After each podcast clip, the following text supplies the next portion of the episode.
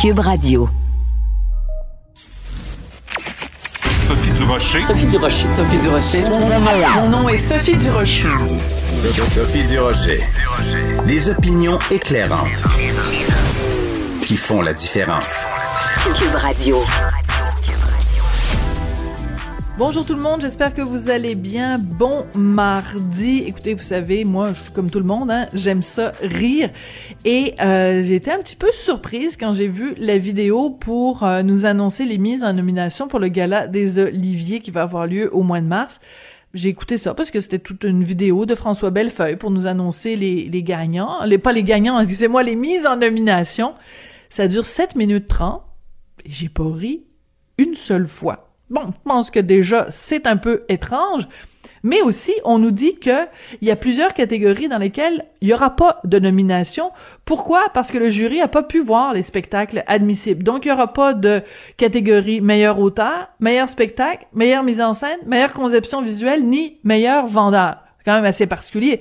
C'est comme si je vous disais, Hey les amis, ce soir, je vous prépare du pâté chinois.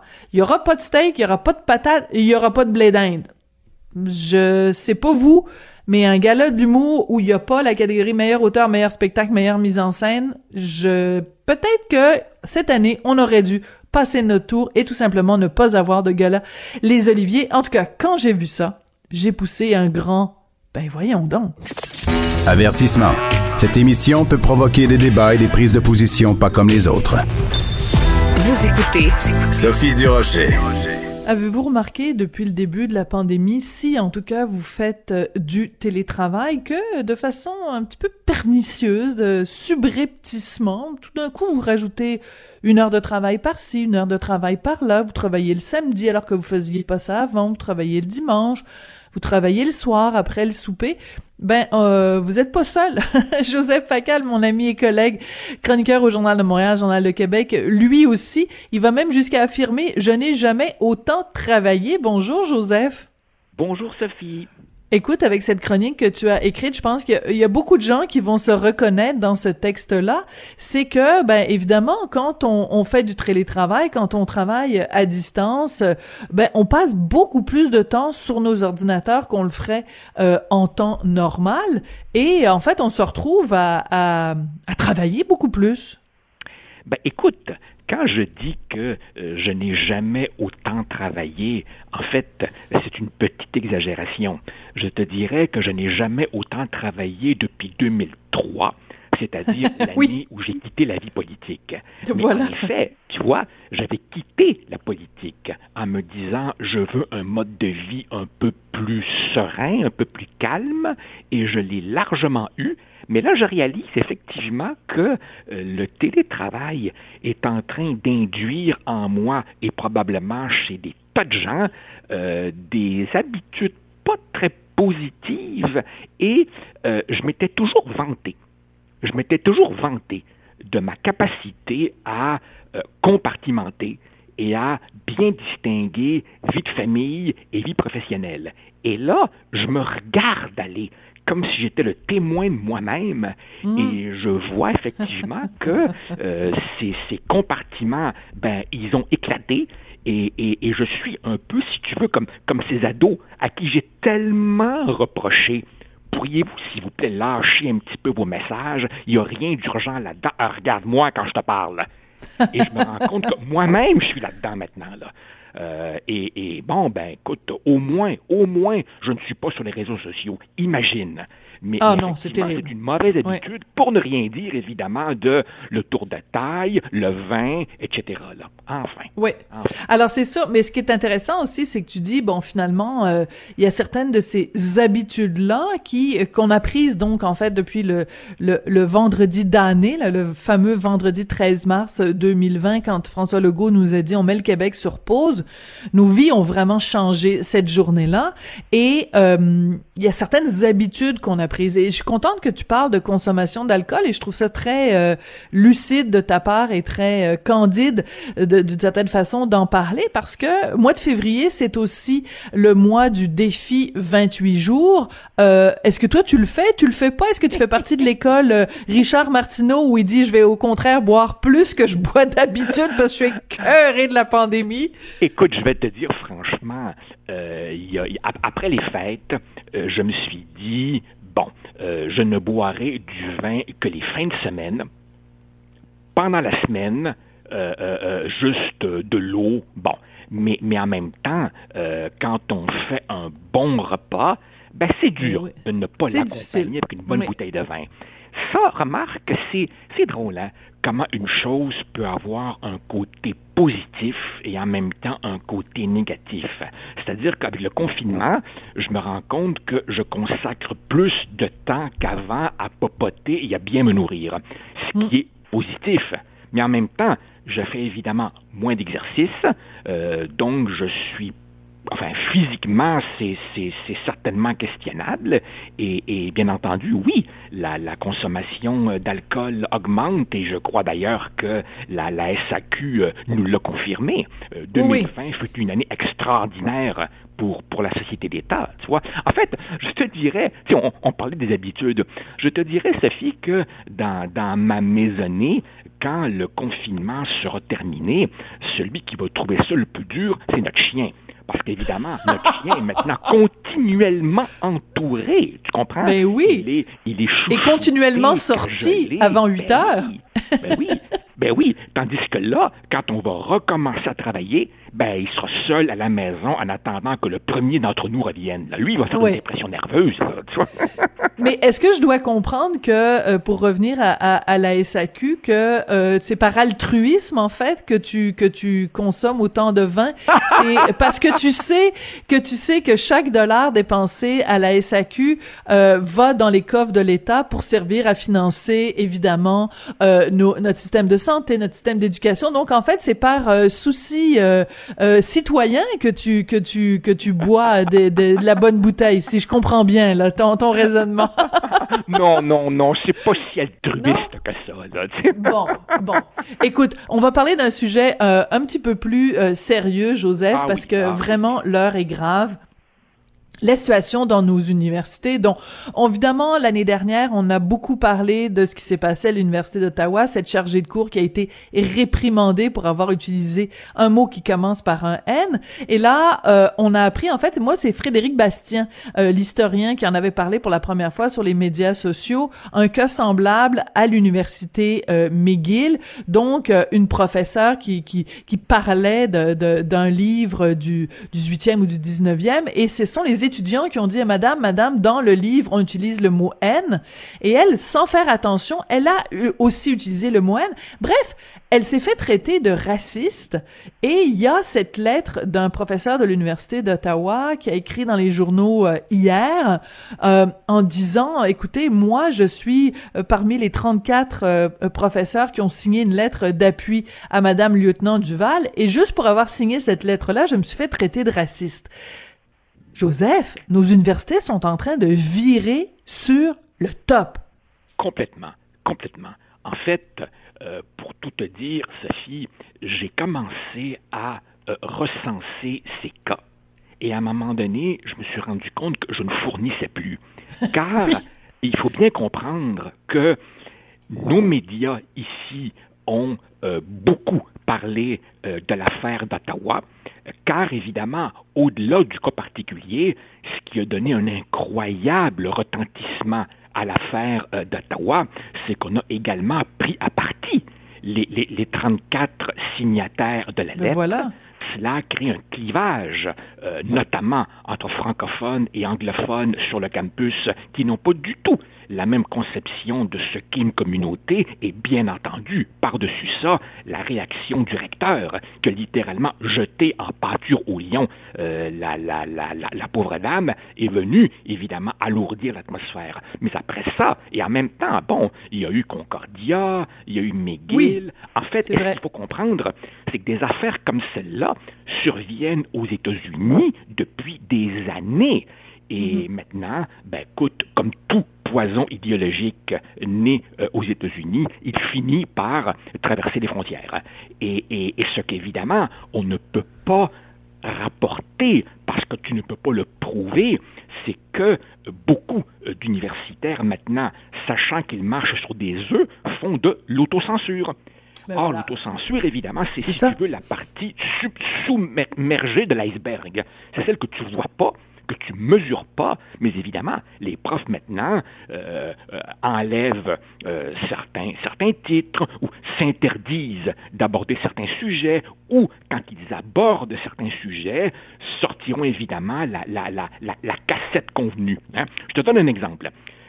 Les difficultés d'insertion bien documentées sur le marché du travail des cohortes issues d'une immigration récente, qui ont donc évidemment des taux de chômage plus élevés que la moyenne. Si tu demandes évidemment aux étudiants, à votre avis, c'est quoi la cause? La réponse va sortir automatiquement comme une cassette. Racisme systémique. dire discrimination et racisme. Et là, tu leur expliques que c'est beaucoup plus complexe que ça, que toute une série d'autres facteurs, hmm. la reconnaissance des diplômes, le contrôle du droit de pratique par les ordres professionnels, etc. Voilà. Mm-hmm. Eh bien, je suis pas si sûr que ça qu'on va aborder ces questions avec la même euh, euh, liberté que jadis.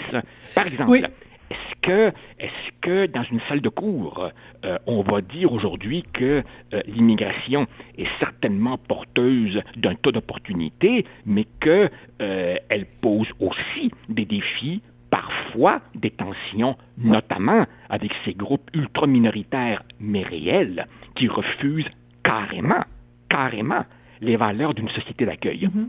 Qu'est-ce qu'on fait avec ces gens-là une fois qu'on a épuisé la cassette de l'écoute et du dialogue? Ben, il y a là des sujets délicats qui aujourd'hui, en 2021, euh, deviennent de plus en plus difficiles euh, à aborder. Et ce qui me frappe, Sophie, oui, vas-y. Je, je, je, me confesse, ce qui me frappe est que je me serais attendu à un sursaut du milieu universitaire, mais pas du tout. Et il n'y en a pas. Voilà. Ben, il y en a pas. Il y a des cas, il y a des cas isolés. C'est-à-dire que justement, parlons-en, les, les 34 profs de, de l'université d'Ottawa qui quand même se sont euh, se sont euh, courageusement portés à la défense de Madame lieutenant Duval. Et je reviens à cette lettre-là de François Chapelot. Donc, il est professeur au département de biologie de l'université d'Ottawa. Il a écrit cette lettre. Donc, il s'adresse à ses étudiants en biologie et il soulève un petit peu le même point que tu viens de soulever, c'est-à-dire de la, la, question de savoir est-ce que à partir de maintenant, on doit tous comme professeurs marcher sur des œufs? Et un des exemples qu'il donne, et je ne sais pas si ça t'a frappé aussi, c'est qu'il dit est-ce que je dois cesser d'enseigner dans mes cours de biologie euh, l'évolution biologique de la pigmentation de la peau chez les humains? En tant qu'exemple de la sélection naturelle? Ou est-ce qu'il doit, par exemple, utiliser la religion pour expliquer la distinction entre science et non-science? Ou il doit démontrer pourquoi la religion a un impact négatif sur l'acceptation de la théorie de l'évolution?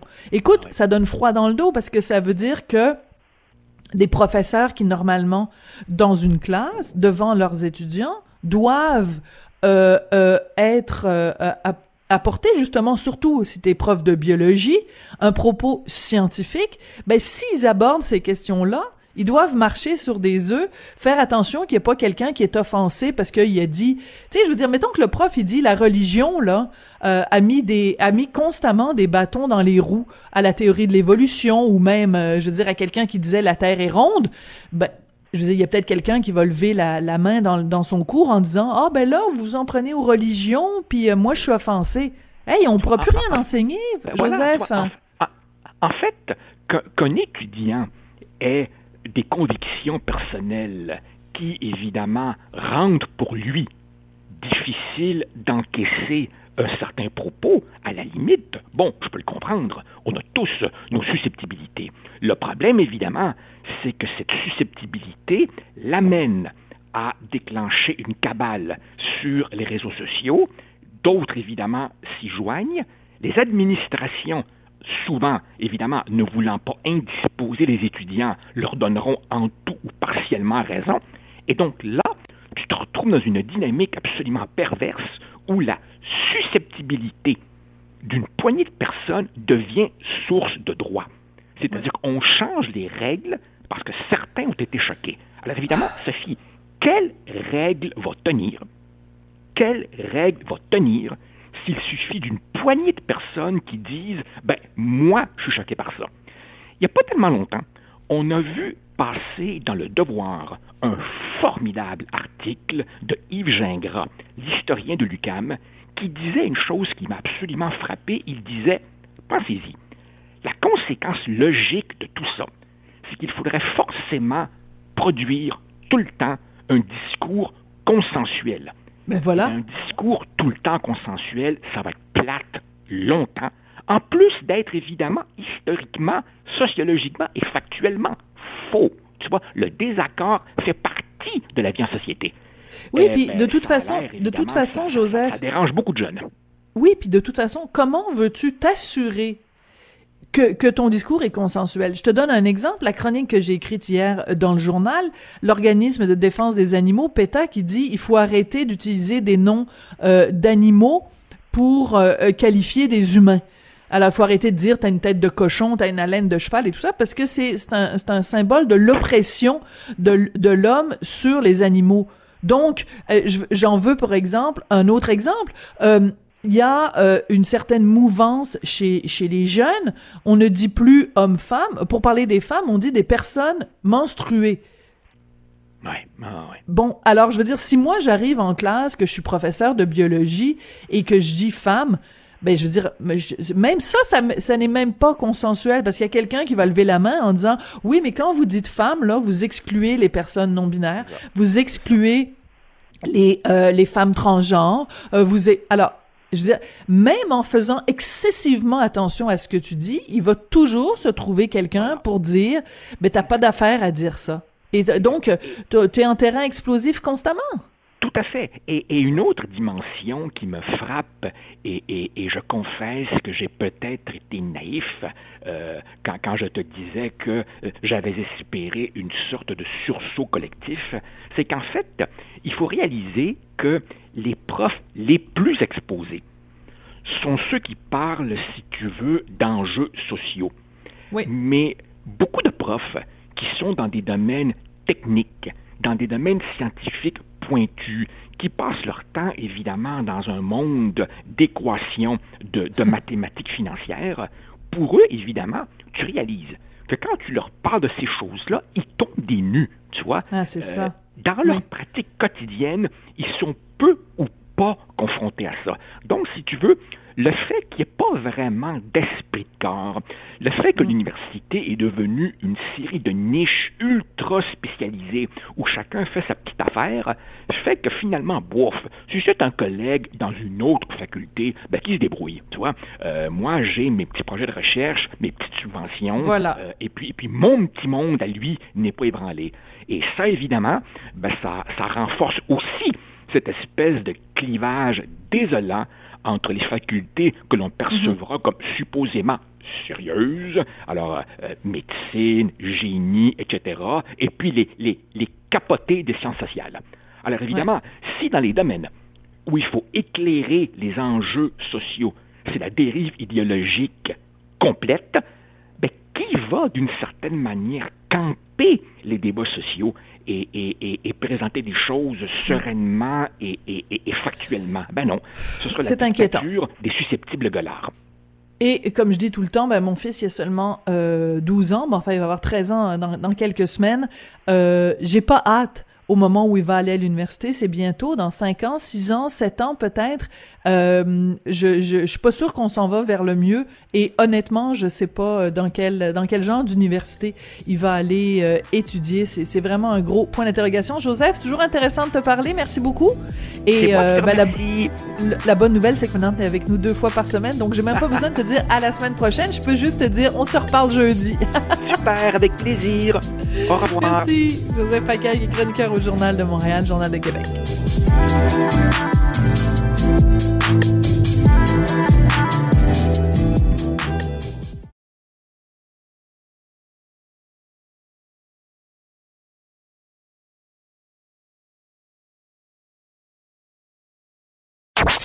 Sophie Durocher.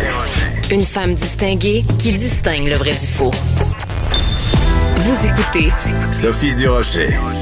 Ça va bientôt faire euh, un an que le Québec a été mis sur pause à cause de la pandémie et euh, ben, à l'approche de cet euh, échéancier, on est en, en, droit de faire une sorte de bilan. On se pose toutes sortes de questions sur la façon dont cette pandémie a été gérée et une des questions qu'on doit se poser, c'est la façon dont on perçoit la santé au Québec, dont la façon dont nos différents ministères de la santé au cours des dernières années ont euh, perçu la santé. Est-ce qu'on l'a perçu trop comme une dépense et pas assez comme un investissement? En tout cas, c'est la question que pose le docteur Carl Blackburn. Il est cardiologue à l'hôpital Honoré-Mercier de Saint-Hyacinthe et il a écrit une lettre qui est publiée dans le Journal de Montréal, Journal de Québec, où il pose justement cette question extrêmement pertinente. Docteur Blackburn, bonjour.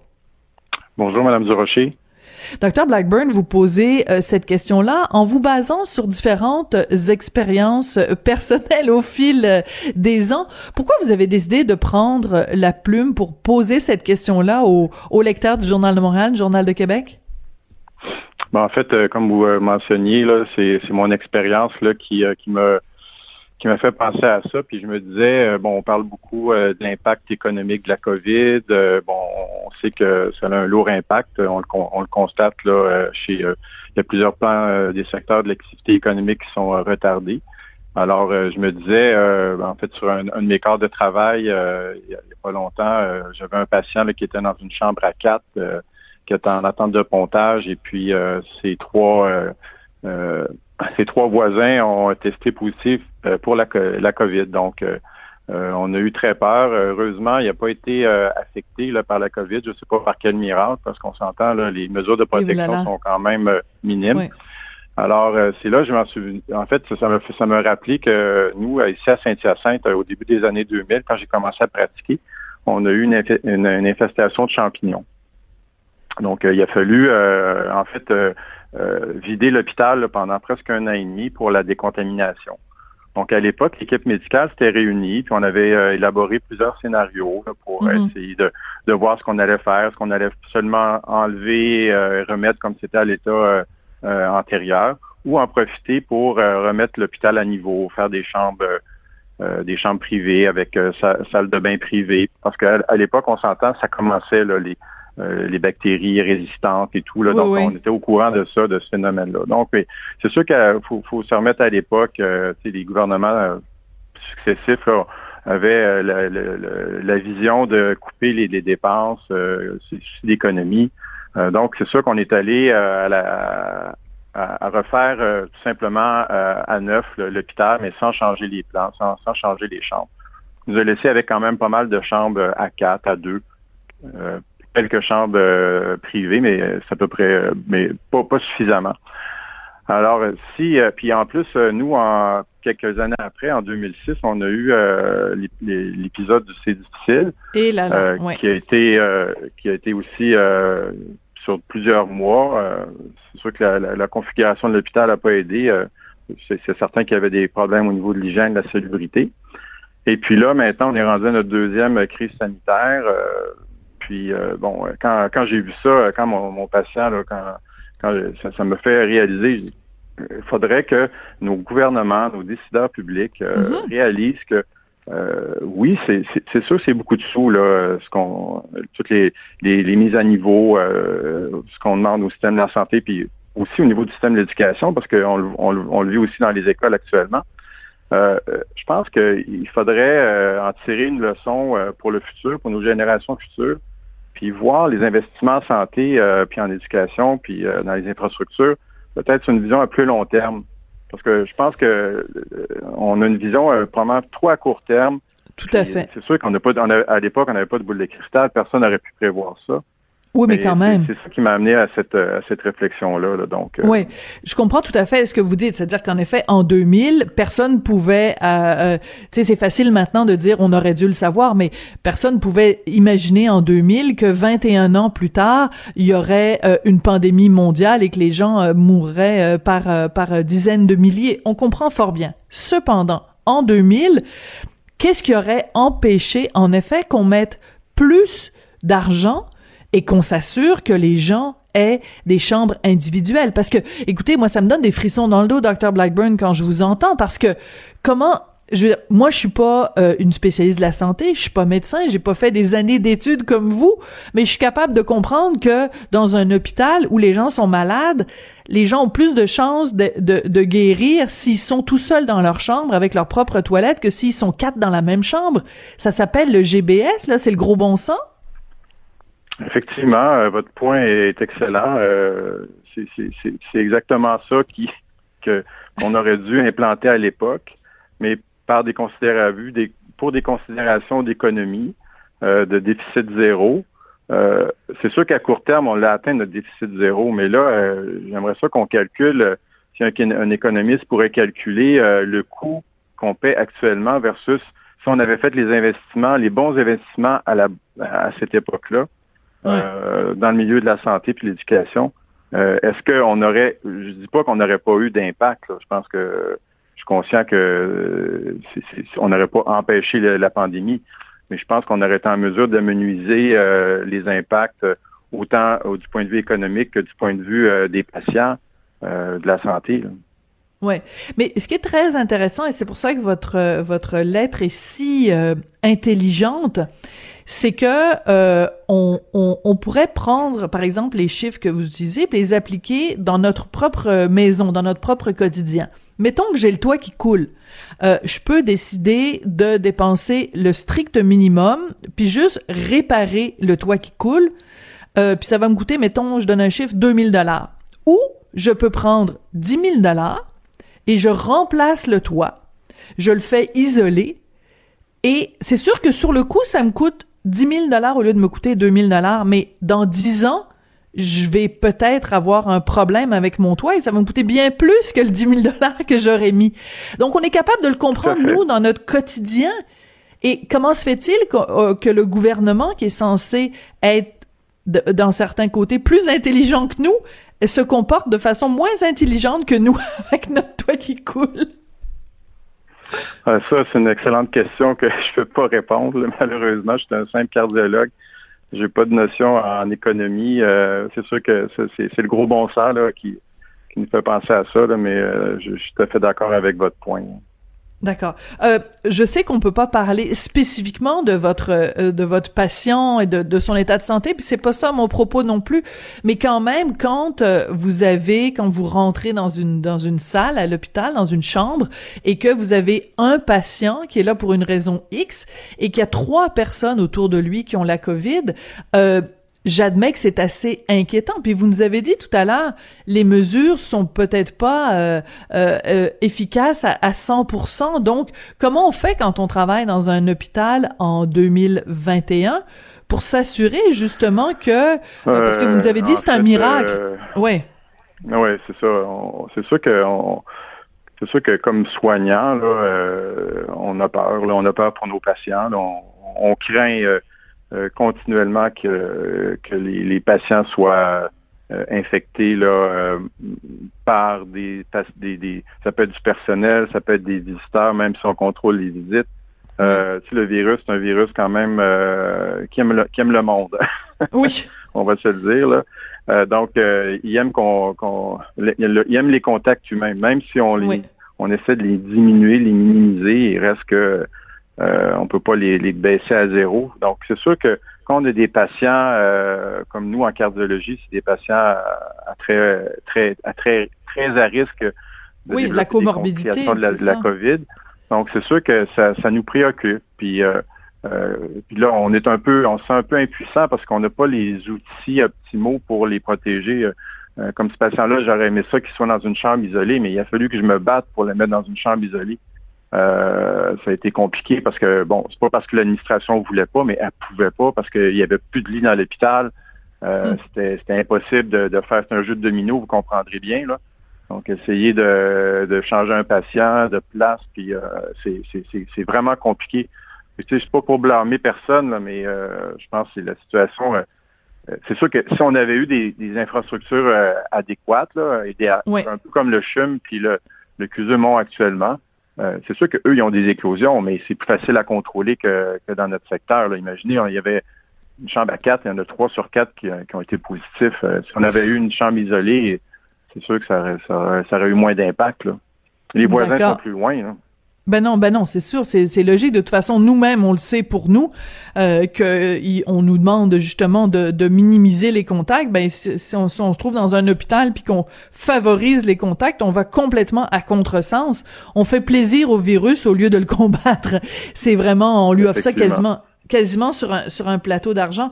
Mais ce que je trouve intéressant dans votre réflexion, encore une fois, Dr. Blackburn, c'est que on, ce sont des questions qui sont pas faciles à se poser, mais on doit se les poser parce que c'est pas vrai qu'on va qu'on va sortir de cette pandémie-là en répétant les mêmes erreurs. Donc, si à un moment donné, parce que vous nous avez parlé de il y a quelques années, en 2006, je pense, quand il y a eu cette éclosion de c'est difficile, comment se fait-il justement qu'en 2006, on n'ait pas retenu des leçons? Comment se fait-il que 14 ans plus tard ou 15 ans plus tard, euh, on se retrouve euh, avec la même situation? Autrement dit, comment se fait-il qu'en 2006, on s'est pas dit, hey, ça a pas d'allure d'avoir des quatre personnes dans la même chambre à l'hôpital? Écoutez, je pense que là, je pense que nos administrateurs euh, ont retenu la leçon. Euh, je sais qu'on a des projets ici à l'hôpital de rénover euh, certains étages. Puis euh, j'espère qu'on ne se retrouvera pas avec des chambres à, deux ou à quatre, qu'on va avoir des chambres individuelles. c'est la norme maintenant, c'est le standard. Fait que je pas, je suis pas au, courant de tous les détails, mais j'ose espérer qu'au moins dans les développements futurs, ça va être quelque chose qui va être envisagé. Ben, on, c'est beaucoup de coûts, euh, comme vous disiez tantôt, c'est beaucoup de coûts pour le moment, mais je pense que pour le futur, on ne sait pas euh, euh, ce qui va nous tomber dessus. on n'a même pas encore fini là avec la COVID. Alors, combien de temps on va être prêt avec ça, puis qu'est-ce qui va nous tomber dessus après, on ne le sait pas. mais je pense que c'est important qu'on retire cette leçon-là, puis qu'on ait des actions pour éviter là, que ça, ça redevienne un peu le chaos euh, comme on a eu euh, depuis un an. Mhm. Alors, dans votre lettre, vous dites à un moment donné, bon, s'il y a une leçon à retenir, c'est qu'à l'avenir, ces secteurs névralgiques devraient être considérés comme des investissements et non comme des dépenses pour le bien-être des générations futures. Je suis curieuse euh, de savoir, euh, Dr. Blackburn, pardon, depuis euh, l'apparition de votre lettre dans la section Faites, faites la différence, euh, quelle a été la réaction? Est-ce qu'il y a des gens qui vous, sans, sans les nommer évidemment, mais est-ce qu'il y a des gens dans votre milieu qui vous ont contacté pour vous appuyer ou vous vous, euh, vous chicanez? Comment, comment ça s'est passé, la réaction? Euh, là, à date, je, pourrais pas vous dire. J'ai pas eu le temps de regarder. Euh, je suis en train de travailler, fait que j'ai pas, j'ai pas eu le temps de regarder les médias sociaux puis regarder les, les commentaires. Mais ben, c'est sûr, à date, j'ai eu le commentaire de, mon entourage proche là, puis ben, les gens étaient, d'accord avec mon opinion là. Tu sais, puis c'est pas une opinion qui, qui vise à être négative. Je pense que non, non, pas du tout. Au contraire, c'est constructif. Pour être constructive là. Voilà. Voilà, c'est ça. Non, non, mais c'est que c'est intéressant parce que ce que ça dit, c'est qu'il faut changer notre façon de voir les choses. C'est-à-dire qu'il faut se dire, oui, euh, euh, mettre de l'argent maintenant, c'est énormément de sous, mais en fait, on peut pas se le permettre. C'est on peut pas se permettre de ne pas dépenser cet argent-là parce que sinon, si on le fait pas, les problèmes que ça va engendrer vont nous coûter plus cher que le problème qu'on est en train d'essayer de régler euh, maintenant. C'est voilà, c'est juste, c'est tout simple en fait. Je sais que, euh, je sais que pour euh, soutenir l'économie, on parle de développer dans les infrastructures, mais c'est le temps de développer dans nos infrastructures de santé et d'éducation. Puis je pense que c'est important de voir ça comme quelque chose d'un investissement et non une simple dépense euh, qui rapporte pas. Ouais. Euh, de façon plus générale, Dr. Blackburn, puisque vous nous avez dit évidemment que vous êtes très occupé, et d'ailleurs, d'autant plus, on apprécie à quel point euh, c'est gentil de votre part d'être venu euh, prendre du temps pour nous parler euh, ici à Cube Radio. Je sais que vous accordez habituellement pas d'entrevue, donc on, on l'apprécie, et on vous remercie grandement. Comment ça se passe euh, quand on est cardiologue dans un hôpital en temps de, de pandémie? Est-ce que vous sentez, on entend beaucoup parler ces temps-ci du personnel soignant qui est épuisé épuisé, qui est à bout moralement, physiquement. Euh, vous, personnellement, comment ça se passe, docteur Blackburn?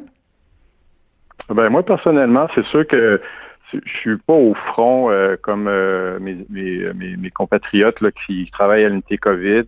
c'est sûr qu'on on, continue à traiter nos patients de, cardiologie, mais mais il faut composer là avec l'omniprésence des patients COVID, la diminution du personnel. Donc c'est beaucoup de stress. Je dirais que depuis un an là, je fais beaucoup de nuits blanches. Puis euh, c'est des, questionnements difficiles, des décisions difficiles. Euh, tout, tout, tout, est, tout est plus compliqué avec la COVID.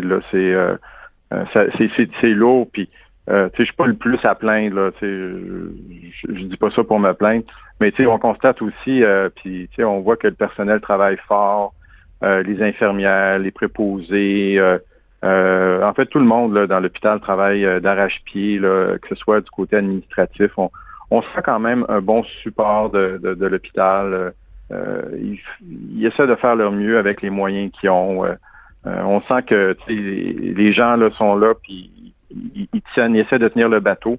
Euh, mais c'est fragile. Faut, fait on est content là, que, de voir que la, la, courbe s'aplatit, s'en va vers la baisse. ça va nous donner un peu de répit surtout euh, aux infirmières qui travaillent d'arrache-pied sur les étages, surtout les étages COVID. Là, c'est, c'est, des, c'est des corps de travail vraiment épuisants là, pour elles. puis euh, mes collègues qui le font. Là, donc, euh, je lève mon chapeau à, ces, mm-hmm. à mes collègues là, qui font ça, là, mais c'est, c'est, c'est, c'est difficile. Oui, c'est difficile. non, c'est pas c'est pas le virus, c'est ah, difficile, mais c'est difficile en ce moment. Mais euh, mais mais c'est important euh, de, de de vous poser la question, Dr Blackburn, parce que même si vous n'êtes pas bien sûr intensiviste, même si vous n'êtes pas en train d'intuber des gens, il reste que euh, vous apportez votre pierre aussi à l'édifice du, du, du milieu de la santé. Donc c'est pour ça que c'est important. Et je note quand même quand vous nous dites, euh, ben j'ai eu beaucoup de, de nuits blanches. Puis dans le fond, le point de départ de votre lettre, c'est aussi parce que vous étiez inquiet pour ce patient en cardiologie qui était entouré de gens euh, positifs à la COVID? Donc, c'est sûr que euh, vous n'êtes pas euh, une machine, vous n'êtes pas fait en bois. Et quand vous voyez des situations comme ça qui vous qui vous qui vous brisent le cœur, ben c'est c'est c'est toute votre humanité aussi qui transparaît à travers tout ça. C'est pour ça que je voulais vous poser la question. Et c'est pour ça que c'est important ah, d'en parler aussi, hein. Oui, définitivement, euh, c'est sûr que ça nous euh, ça, vient nous chercher. Ça, on essaie même dans notre formation, on essaie de se couper là autant que possible, mais on est on reste des humains là, puis ça, ça a un impact sur nous, c'est indéniable. Oui. Ben écoutez, je vais vous dire comme je dis euh, toujours aux gens euh, de personnel de la santé euh, que je croise, que ce soit des, des infirmières, des médecins, peu importe, des, des, des préposés. merci pour tout ce que vous faites pour nous. Puis surtout dans ce cas-ci, merci pour votre lettre parce que je pense que c'est une réflexion euh, extrêmement importante de changer notre façon de voir ou de changer la façon dont le gouvernement voit l'argent qui est mis euh, en santé, d'arrêter de faire des économies de bout de chandelle euh, et de tourner les coins ronds, puis de voir sur le long terme au lieu de voir vraiment juste sur le, le, court terme, parce qu'il y a sûrement des, des, des maladies ou des peut-être même des morts qu'on aurait pu éviter si on avait été mieux organisé. Je pense que c'est un peu ça qu'il faut retenir. Dr Blackburn, merci beaucoup merci beaucoup, Mme Durocher. Ça a été un plaisir. Merci, puis merci pour euh, votre temps. Je sais qu'il est très compté, donc euh, il est très apprécié. Dr. Carl Blackburn, donc qui est cardiologue à l'hôpital Honoré Mercier de Saint-Hyacinthe. Je vous encourage vraiment à aller voir euh, cette lettre extrêmement intelligente, très bien argumentée. La santé, dépenses ou investissement sur le site du Journal de Montréal, Journal de Québec.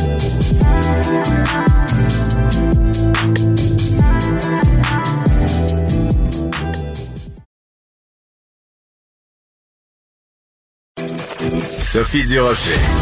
Entendez les dessous de sa dernière chronique. Cube Radio.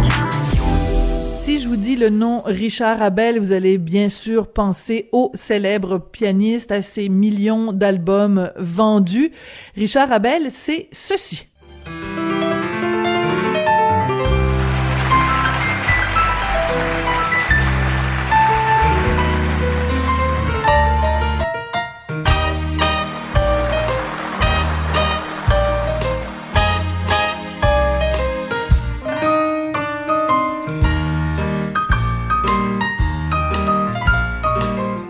Alors voilà, ça c'est Richard Abel et vous vous demandez en temps de pandémie comment la musique peut nous aider à passer au travers? Bon, on va lui poser la question à Richard Abel. Bonjour Monsieur Abel, comment allez-vous? Bonjour, Madame Durocher. Ça va très, très bien, surtout de vous parler. ben, écoutez, vous êtes bien gentil. Alors, écoutez, je voulais absolument vous parler parce que je trouve c'est intéressant et important de temps en temps de prendre euh, des nouvelles des euh, artistes, surtout qu'on sait que par ces temps-ci, c'est plutôt difficile, évidemment, de, de, de vivre de son art. Mais vous, vous avez trouvé euh, une façon assez intéressante et différente de venir mettre un petit peu de baume pendant cette pandémie. Alors expliquez-nous, c'est quoi ce, ce, projet? Donc, c'est deux euh, albums et une conférence. Je vous laisse nous expliquer de quoi il s'agit. Eh bien, justement, euh, je vais faire une conférence web avec le docteur Simard. J'ai fait des émissions de télévision avec lui et euh, nous allons parler de stress, justement, en temps de pandémie, de stress qui cause parfois euh, ben, beaucoup de, de désagréments, avec une prise de poids et tout ça. Et euh, le docteur Simard a un petit garçon de 5-6 ans qui s'endort à tous les soirs avec ma musique. Et le hmm. docteur Simard me dit, tu devrais faire un album de berceuse. Et il dit non seulement ça aiderait les tout petits à se calmer, mais ça ferait du bien à des personnes âgées qui chez qui la musique fait du bien. Et d'ailleurs, les, les neuroscientifiques euh, l'ont prouvé. Euh, il y a le docteur Zator de l'Université McGill, justement, qui étudie la quantité de dopamine produite par le cerveau lorsqu'on écoute de la musique qui nous émeut, qui nous touche. Puis ah. la, la, dopamine, c'est un neurotransmetteur qui génère une sensation de plaisir et de motivation.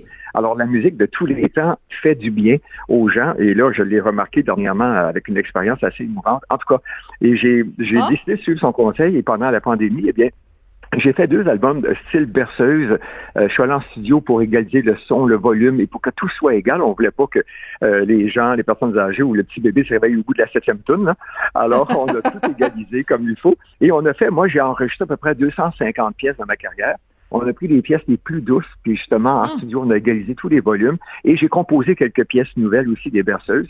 Et puis voilà, ça a donné deux volumes euh, de musique. Et ma mère, que j'ai perdue cet été, me disait, quand j'écoute ta musique, ça meuble ma solitude.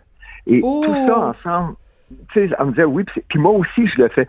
Moi, je ne suis, je n'écoute pas ma musique parce que je ne suis pas narcissique, je ne suis pas capable d'écouter ma musique parce que je m'auto-corrige, je m'auto euh, euh critique, et je travaille quand j'écoute ma musique.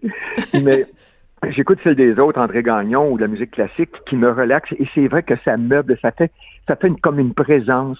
Alors, quand je travaille à l'ordinateur, il y a des trucs, genre une petite musique en arrière, me calme. Je suis quelqu'un d'un peu anxieux et la musique me fait du bien. Alors, je me suis dit, si ma musique peut faire du bien aux gens en, temps de pandémie, il y a beaucoup de gens qui sont seuls et tout ça, et, si la musique peut faire du bien, mais mon Dieu, euh, parfait. Et le docteur Simard, il dit, Richard, on va faire une conférence web ensemble et quand on va appeler ça quand la relaxation fait appel à la musique. Alors, c'est une conférence web qu'on va faire gratuitement dans mon salon, avec distanciation, bien sûr. Euh, lui va être au bout du piano. J'ai un grand piano à queue. Alors, lui va être au bout du piano et moi, je vais être au clavier. Et on va s'arranger avec deux caméras, là, puis je vais faire quelques pièces au piano pendant qu'on parle justement des effets de la musique euh, sur le cerveau, sur le bien-être, sur le stress et tout ça. Ah ben ça, c'est super. Bon, je rappelle la date, ça va être le 28 février de 14h à 15h. Mais Monsieur Abel, vous avez euh, titillé ma, ma, curiosité. Vous nous avez dit tout à l'heure que vous avez vécu euh, une expérience émouvante ben, récemment. C'est quoi cette expérience-là? Ah ben je suis tellement content que vous me posiez la question et je voulais vous titiller dans avec l'espoir que vous reviendriez là-dessus. euh, vous savez, un jour j'ai donné un, spectacle à bénéfice pour l'organisme Carpe Diem euh, à Trois-Rivières, qui euh, c'est un organisme pour l'Alzheimer, la maladie d'Alzheimer. D'accord. Et puis on m'a fait visiter les lieux. Et je suis arrivé dans un salon, puis il y avait un piano, puis il y avait des gens là en chaise roulante avec, avec des parents ou des proches aidants, je suppose. Et on m'a demandé, voulez-vous jouer une pièce de piano? Alors, euh, moi, je me suis assis au piano et après quelques minutes, il y a un miracle qui s'est produit. Il y a des yeux qui se sont éveillés, il y a des têtes qui se sont redressées. Euh, ces grands malades cloués à leur fauteuil ben, affichaient soudainement un sourire. Certains patients hmm. se sont mis à chanter, taper hein? dans les mains et même se lever pour danser. Et euh, je, il y a un monsieur qui vient me voir, qui, pleurait. J'ai dit, mon Dieu, qu'est-ce qui se passe? J'ai arrêté de jouer. Il dit, non, n'arrêtez pas, monsieur Abel. Ma mère n'avait pas réagi, ne levait même plus la tête depuis des mois. Et là, elle tape dans les mains, regardez, puis là, il pleurait, puis il regardait. Et, et par la suite, j'ai su en plus que j'avais mis la chance de mon côté sans le savoir.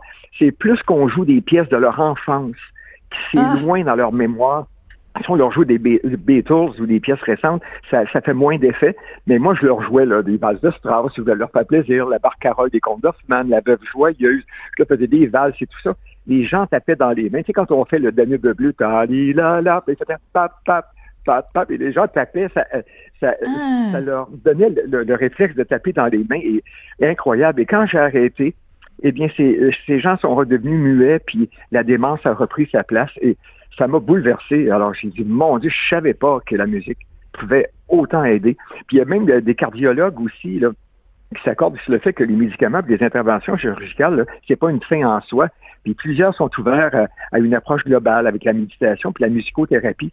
Puis il y en a, il y a des scientifiques qui ont confirmé que l'écoute de la musique a un effet sur l'anxiété des malades, surtout ceux qui ont eu des infarctus du myocarde, ça a un effet positif sur la pression sanguine, le rythme cardiaque, la qualité du sommeil et même la douleur. Alors, c'est magique ce que la musique peut faire. alors, c'est un apport important, effectivement.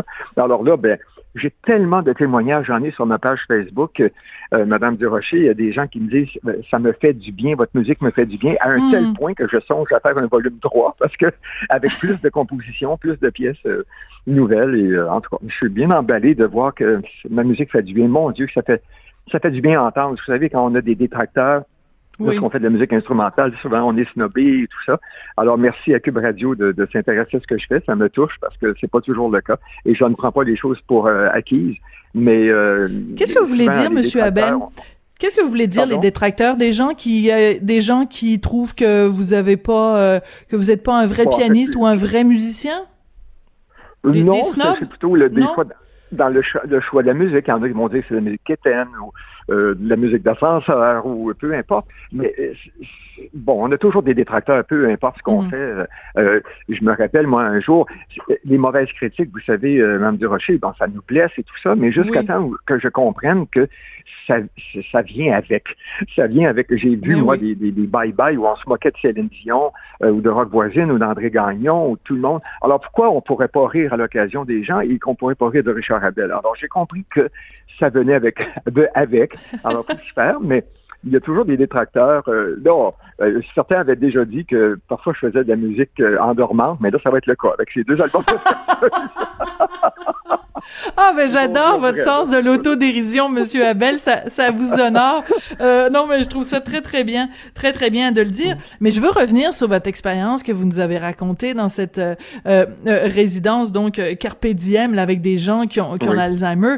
C'est quand même assez incroyable. Ah. Et euh, ah, mais ce que ça veut dire quand on quand on dit que que la musique peut avoir un effet à ce point-là, puis vous nous parliez de l'effet sur les gens qui ont un infarctus du myocarde, ce que ça veut dire, mm-hmm. Monsieur Abel, hein, c'est que vous allez devoir aller dans tous les hôpitaux de la province, puis euh, être dans les salles de réanimation ou dans les dans les dans les salles de, de convalescence. Là, on va on va on va vous demander d'aller euh, soigner tout le monde au ben, Québec. Vous savez, oui, mais vous savez, Mme Durocher, il y a des grandes euh, résidences qui font appel régulièrement euh, à, mes services. Euh, on dit que ça fait du bien aux gens qui y résident et tout ça. Et justement, la musique est là depuis tout le temps. moi, je lisais, là, avant de faire votre entrevue, j'ai lu un peu, puis je me rappelle d'avoir vu que que Aristote, qui est un grand philosophe, qui est considéré comme le grand musicologue de l'Antiquité, il a beaucoup réfléchi sur le concept, les mécanismes qui font que les personnes sont pas indifférentes à la musique et qu'elles contribuent à l'amélioration de la, de la morale, euh,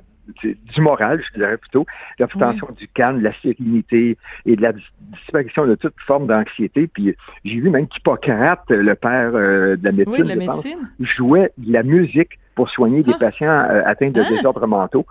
Oui, alors c'est incroyable. Là. C'est, moi, je, plus que je lis là-dessus, plus je m'aperçois que la musique fait vraiment du bien. Et, c'est pas une farce. Alors moi, je, suis le premier à écouter constamment de la musique pas forte, douce. Et il y a des gens qui écoutent mes deux albums en faisant de la peinture, de la lecture, en travaillant à l'ordinateur. Euh, ça, ça crée une, présence, voilà. Alors pour les gens qui sont seuls, moi je trouve que c'est merveilleux. J'ai, hier, euh, j'envoyais des commandes justement des disques, des gens qui envoient de ma musique dans des CHSLD. Euh, ah, oui. de leurs parents, je suppose, et tout ça. Alors, euh, se sentir utile, Madame Durocher, pour une fois, euh, c'est la première fois hmm. que je le ressens autant que ça. Et là, j'en ai la confirmation. C'est la première fois que vous vous sentez. C'est la première fois que vous vous sentez utile, Monsieur Abel? Aussi utile que ça avec ma musique, oui. avec ma musique, c'est, tu sais, je savais que pour moi, la musique était un divertissement d'abord. Hmm. C'est ça que c'était. Oui. Mais là, maintenant, je vois que c'est plus que ça. Alors, c'est, je, je le réalise. C'est la pandémie qui nous fait réaliser plein de choses, n'est-ce pas? Et euh, euh, voilà, et donc, c'est ça. Pour- ça ça me, ça pour le me touche. meilleur- Alors, voilà. Pour le, pour le meilleur euh, et pour le pire, euh, évidemment. Euh, j'ai commencé en disant que j'aimais ça de temps en temps prendre des nouvelles des artistes pour voir comment ils se, ils se débrouillent, comment ils sont euh, affectés donc par cette, cette pandémie. Vous, ça, ça, ça a signifié quoi, euh, Monsieur Abel, euh, au mois de mars, quand François Legault a pris euh, la décision de mettre le Québec sur pause? Ça a été quoi l'impact sur vous, sur votre carrière, sur votre métier? Ben, évidemment que tous les concerts ont été annulés. Euh, je vous dirais, Madame de Rocher, je, je vous mentirais de vous dire que je m'ennuie pas des, des applaudissements, euh, des Mhm. réactions du public. Euh, lorsqu'on on pratique des milliers d'heures et notre plus belle récompense, c'est lorsqu'on peut euh, jouer devant les gens. Et ça, c'est c'est vraiment. Puis justement, là où on reçoit de la dopamine aussi à jouer de la musique, Oui. et probablement qui est un neurotransmetteur qui nous procure euh, du plaisir. Mais vous savez. Euh, un jour, j'ai eu une expérience, vous aimez euh, les expériences, je pense que Oui. je vous raconte, et j'avais invité à Montréal euh, Petula Clark, euh, Oui. qui était sur le point d'avoir 80 ans. D'ailleurs, on lui a apporté un gâteau sur la scène. Le spectacle était le samedi, puis sa fête était le lundi. La semaine d'avant, elle était en, en Australie.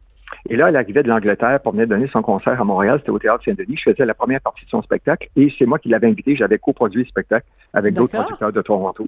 Et tout ça. Et je lui dis, euh, Petula, comment vous faites avoir autant d'énergie à 80 ans comme ça, et puis de- d'arriver de l'Australie la semaine passée, tout ça. Et elle m'avait dit une chose importante. Elle m'a dit, Richard, lorsqu'on a une raison de se lever le matin, ça fait Mm. toute la différence.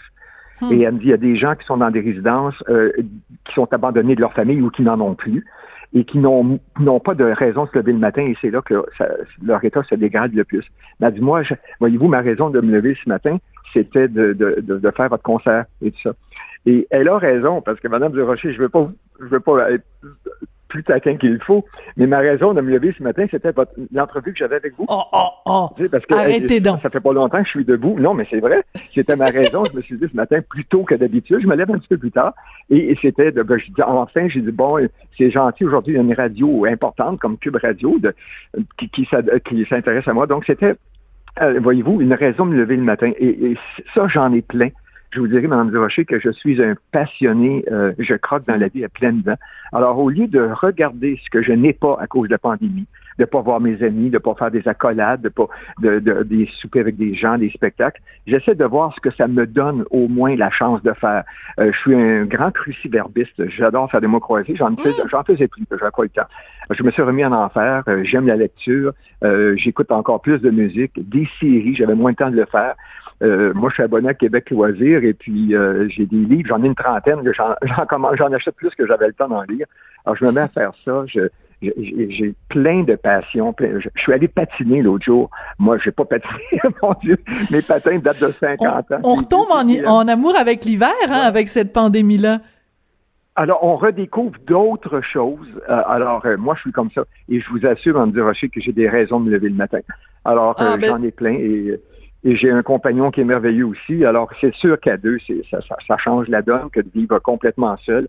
Mais bon, je, je me fais un petit feu de foyer le soir, j'écoute une, belle série euh, où je fais mes mots croisés, la lecture, où je- et, et j'ai plein, plein de choses. Puis là, je me suis mis à composer. Je n'étais pas vraiment un compositeur, mais là, euh, on aurait dit que ça, ça me fait ressortir des sentiments qu'on n'avait pas. on, on, on pensait peut-être plutôt avant à s'amuser. On s'amusait plus, ça c'est vrai. Puis là, ben, on- ça me fait réfléchir aussi. Je, me- je- parfois, je suis assis, puis j'ai le temps de Mm. réfléchir sur la vie, sur, sur mon futur, sur mes trucs. Alors, euh, donc, euh, je vous dirais que je suis pas, je, je, je- suis pas, j'ai pas perdu le moral ou ces choses-là. Je m'ennuie C'est bon. de Et choses, écoutez, tout à l'heure, vous nous parliez de cette anecdote où vous étiez allé dans une résidence où des gens euh, euh, sont atteints de l'Alzheimer. Mhm. Et le nom de la résidence, c'est Carpe Diem. Carpe Diem, c'est un terme latin qui signifie euh, profite du moment, profite euh, du, Mhm. du, du jour. Ben, je pense que c'est pas mal Voilà. ça que vous faites.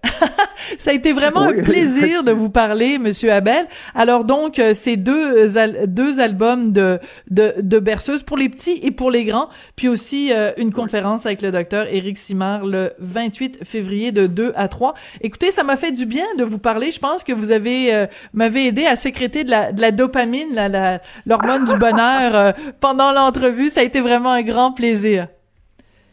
Ben, est-ce que je peux vous dire que ça a été très partagé? J'ai réussi, je suis un passionné, puis quand j'ai réussi à, transmettre ta passion, on l'entend, je pense, dans l'intonation de ma voix que je suis un passionné. Tout à fait. j'espère que cette passion m'habitera toujours. Merci ah, ben encore de votre Ça a été vraiment un très grand plaisir. Merci beaucoup, une belle rencontre. Merci, Monsieur Abel. Au revoir. Merci. Donc, euh, le pianiste Richard Abel. Mais quand il parlait des détracteurs, je ne sais pas ce qu'il veut dire. Moi, je connais pas ça. J'en ai pas de détracteurs. Bon, alors c'est comme ça que se termine l'émission. Je voudrais remercier Joanie Henry à la mise en onde. Je voudrais remercier aussi William Boivin, Luc Fortin et euh, Maude... Voyons, j'ai un, trou de mémoire. mot de bouteille à la recherche. Merci beaucoup. Puis euh, écoutez, euh, je vais peut-être m'endormir ce soir en écoutant du Richard Abel. J'ai beaucoup aimé tout à l'heure quand il disait, euh, les gens disaient que ma musique était endormante. Mais maintenant, ils vont avoir raison de le dire. J'adore des gens qui ont de l'autodérision comme ça. Je vous embrasse. Merci beaucoup. Puis à demain.